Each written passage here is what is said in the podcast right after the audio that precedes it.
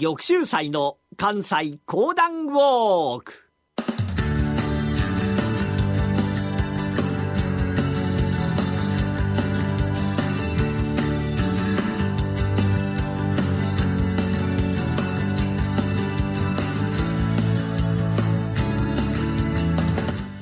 玉州祭の関西講談ウォーク。この番組はなにわの講談師玉田玉州祭さんにこれまで歩いてきた歴史上の人物や出来事にゆかりの深い関西のさまざまな土地をご紹介いただきます。今月お届けしているのはご存知赤穂義士のお話。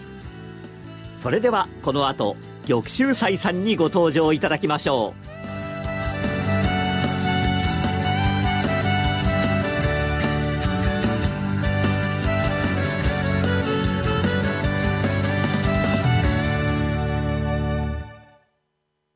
虎ノ門医学セミナー、より良い地域連携医療を目指して、高度先進医療機関である虎ノ門病院の医師などが、医療の動向から身近な病気の治療、予防などを幅広く解説します。虎ノ門医学セミナーは、毎週木曜日夜9時30分、好評放送中。おはようございます。四代目、玉田玉秀祭でございます。今月は12月ということで、赤穂義士を特集しておりますが、まあ、前回お話をいたしましたのが、江戸で播州赤穂城主浅野匠の神長則が電柱松の廊下において吉良幸助之助に人情をした。あこれがためにお家が海域断絶の悲運と相なった。これを早見東西門と茅野三平が早籠に乗って赤穂のお城へと伝えたというお話までさせていただきましたが、今回はその赤穂の城の中で行われたやりとりをお取り次ぎいたします。播州浅野家がお家断絶となりました時に城を枕に討ち死にしようとした人が800人もいたそうです。まあそれが最終的には四十七死に減るわけですから、まあ人の気持ちというものはよくわかりません。また、御用金と申しまして、お金が12万両ございました。これを家来たちに分けてやらなければいけません。まあ、忠義の人はと申しますと、お金をもらって立派な鎧兜を買いたいと思い、不忠義な人はお金をさっさともらって浅野家を立ち去りたいと考えている。そんな府中の代表格が、自責画廊の王の黒兵衛や玉虫七郎右衛門といったところ、大石蔵之助も府中の輩には早く金をやって追っ払ってしまおう。無理に止め置くというのも誠に不利益だと思いましたから主だった家来を呼び岡島茅野帳簿を取れ。はあはあ両名それへと並びまして帳面と筆を揃えた。一つ御用金12万両。はあはあそのうちを人々に分配するについて、入りようなものを先に引かねばならぬ。まず、籠城資金として3万両。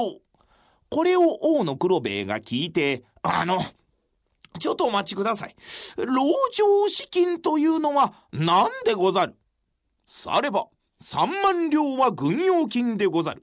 幕府相手に戦をするのだから、本来であるならば3万両では足りません。しかし、あるお金が12万両、3万両しか引けん。本来ならば5万両引きたいくらいじゃ。大野黒兵衛、金をもらってさっさと逃げ出したい口ですから、ああ、いやいやいや、そんなにはいらぬ。1万両で十分でござる。の、玉虫氏、そうだろ？まあ、玉虫も分け前が減るもんだから、ああ、さようさよう、三万両は多すぎますな。この時に暴れん坊の竹林忠七、三万両が多すぎるだと？ご了承、本当にそう思いかな。サザエのような拳をぐーっと固めたから、はあ、厄介な奴がおるわい。藩内で一番喧嘩の強い奴や。こいつには逆らえんわい。ってな顔をして、ああ、いやいや、あの、三万両で結構でござる。大石蔵之介は吹き出しそうになりながら、うん、では3万両。続いて2万両。あの、その2万両は何でござる？大野殿。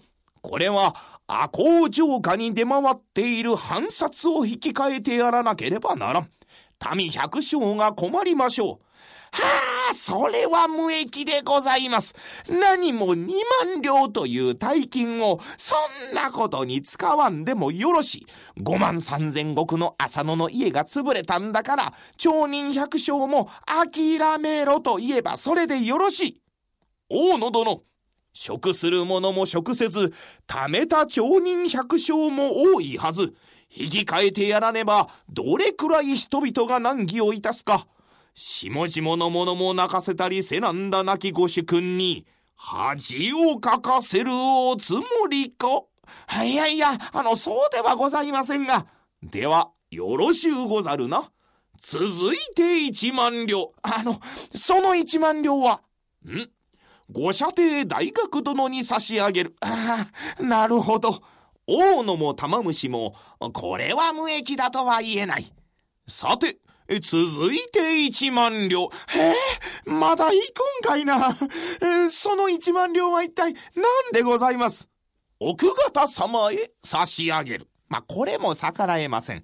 どんどんどんどんと減ってゆく。大野と玉虫も、もうそれぐらいでよろしかろう。んそれでは残るは五万両。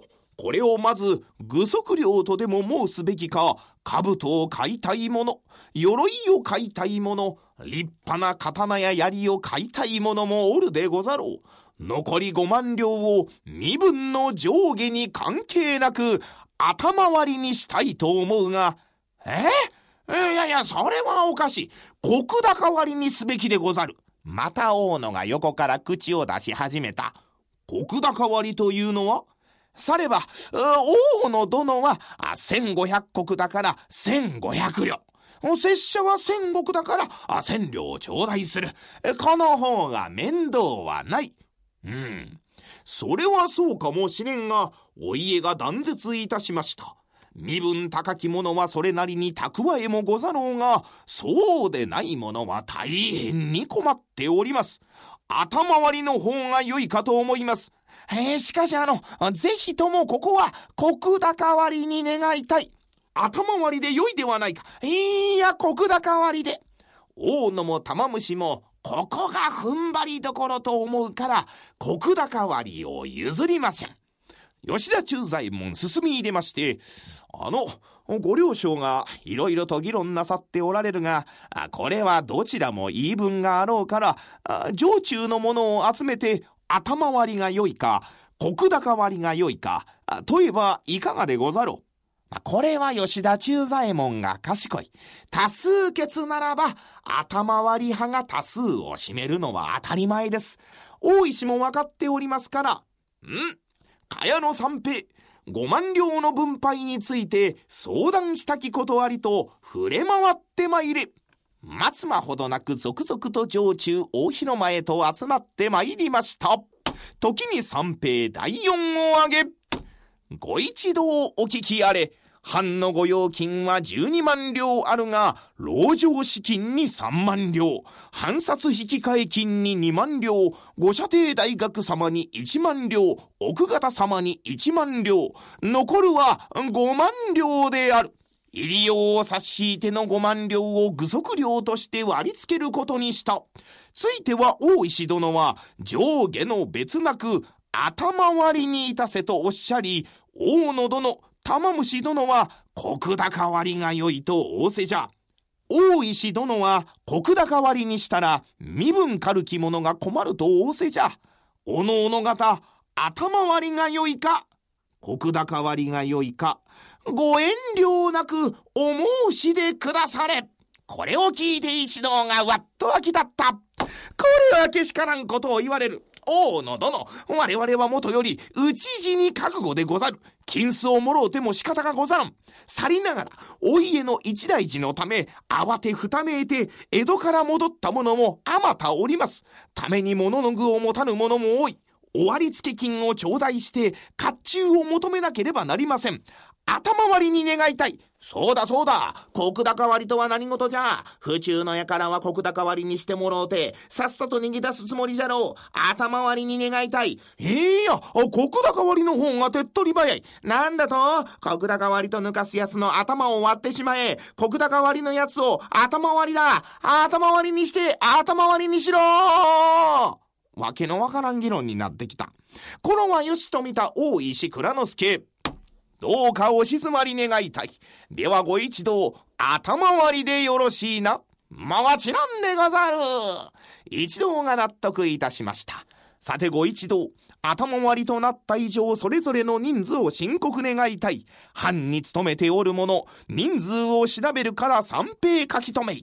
まず拙者は、拙者とせがれの力の二人。では、大野殿、ああ、よろしい。えー、三平まず、王の黒兵衛と願いたい。えー、それから、せがれの軍右衛門軍蔵、そしてわしの両親女房、せがれの女房二人、孫娘二人。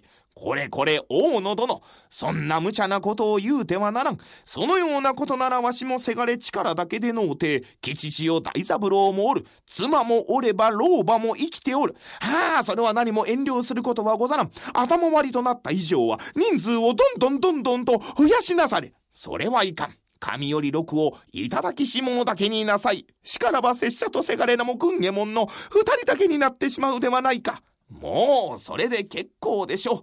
嫁も孫も取り消しなされと。さあ、これから玉虫七郎右衛門、奥の証言と続きましたが、何しろ人数が多いので大変です。茅の三平フラフラになったと申します。赤工場に残りますお話の一席。ありがとうございました。浜田節子です。鎌田新一です。投資という冒険をもっと素敵にするためにマーケットのプロを招いてお送りする「ゴーゴージャングルマーケット」は毎週金曜午後4時から。お聞き逃しなく。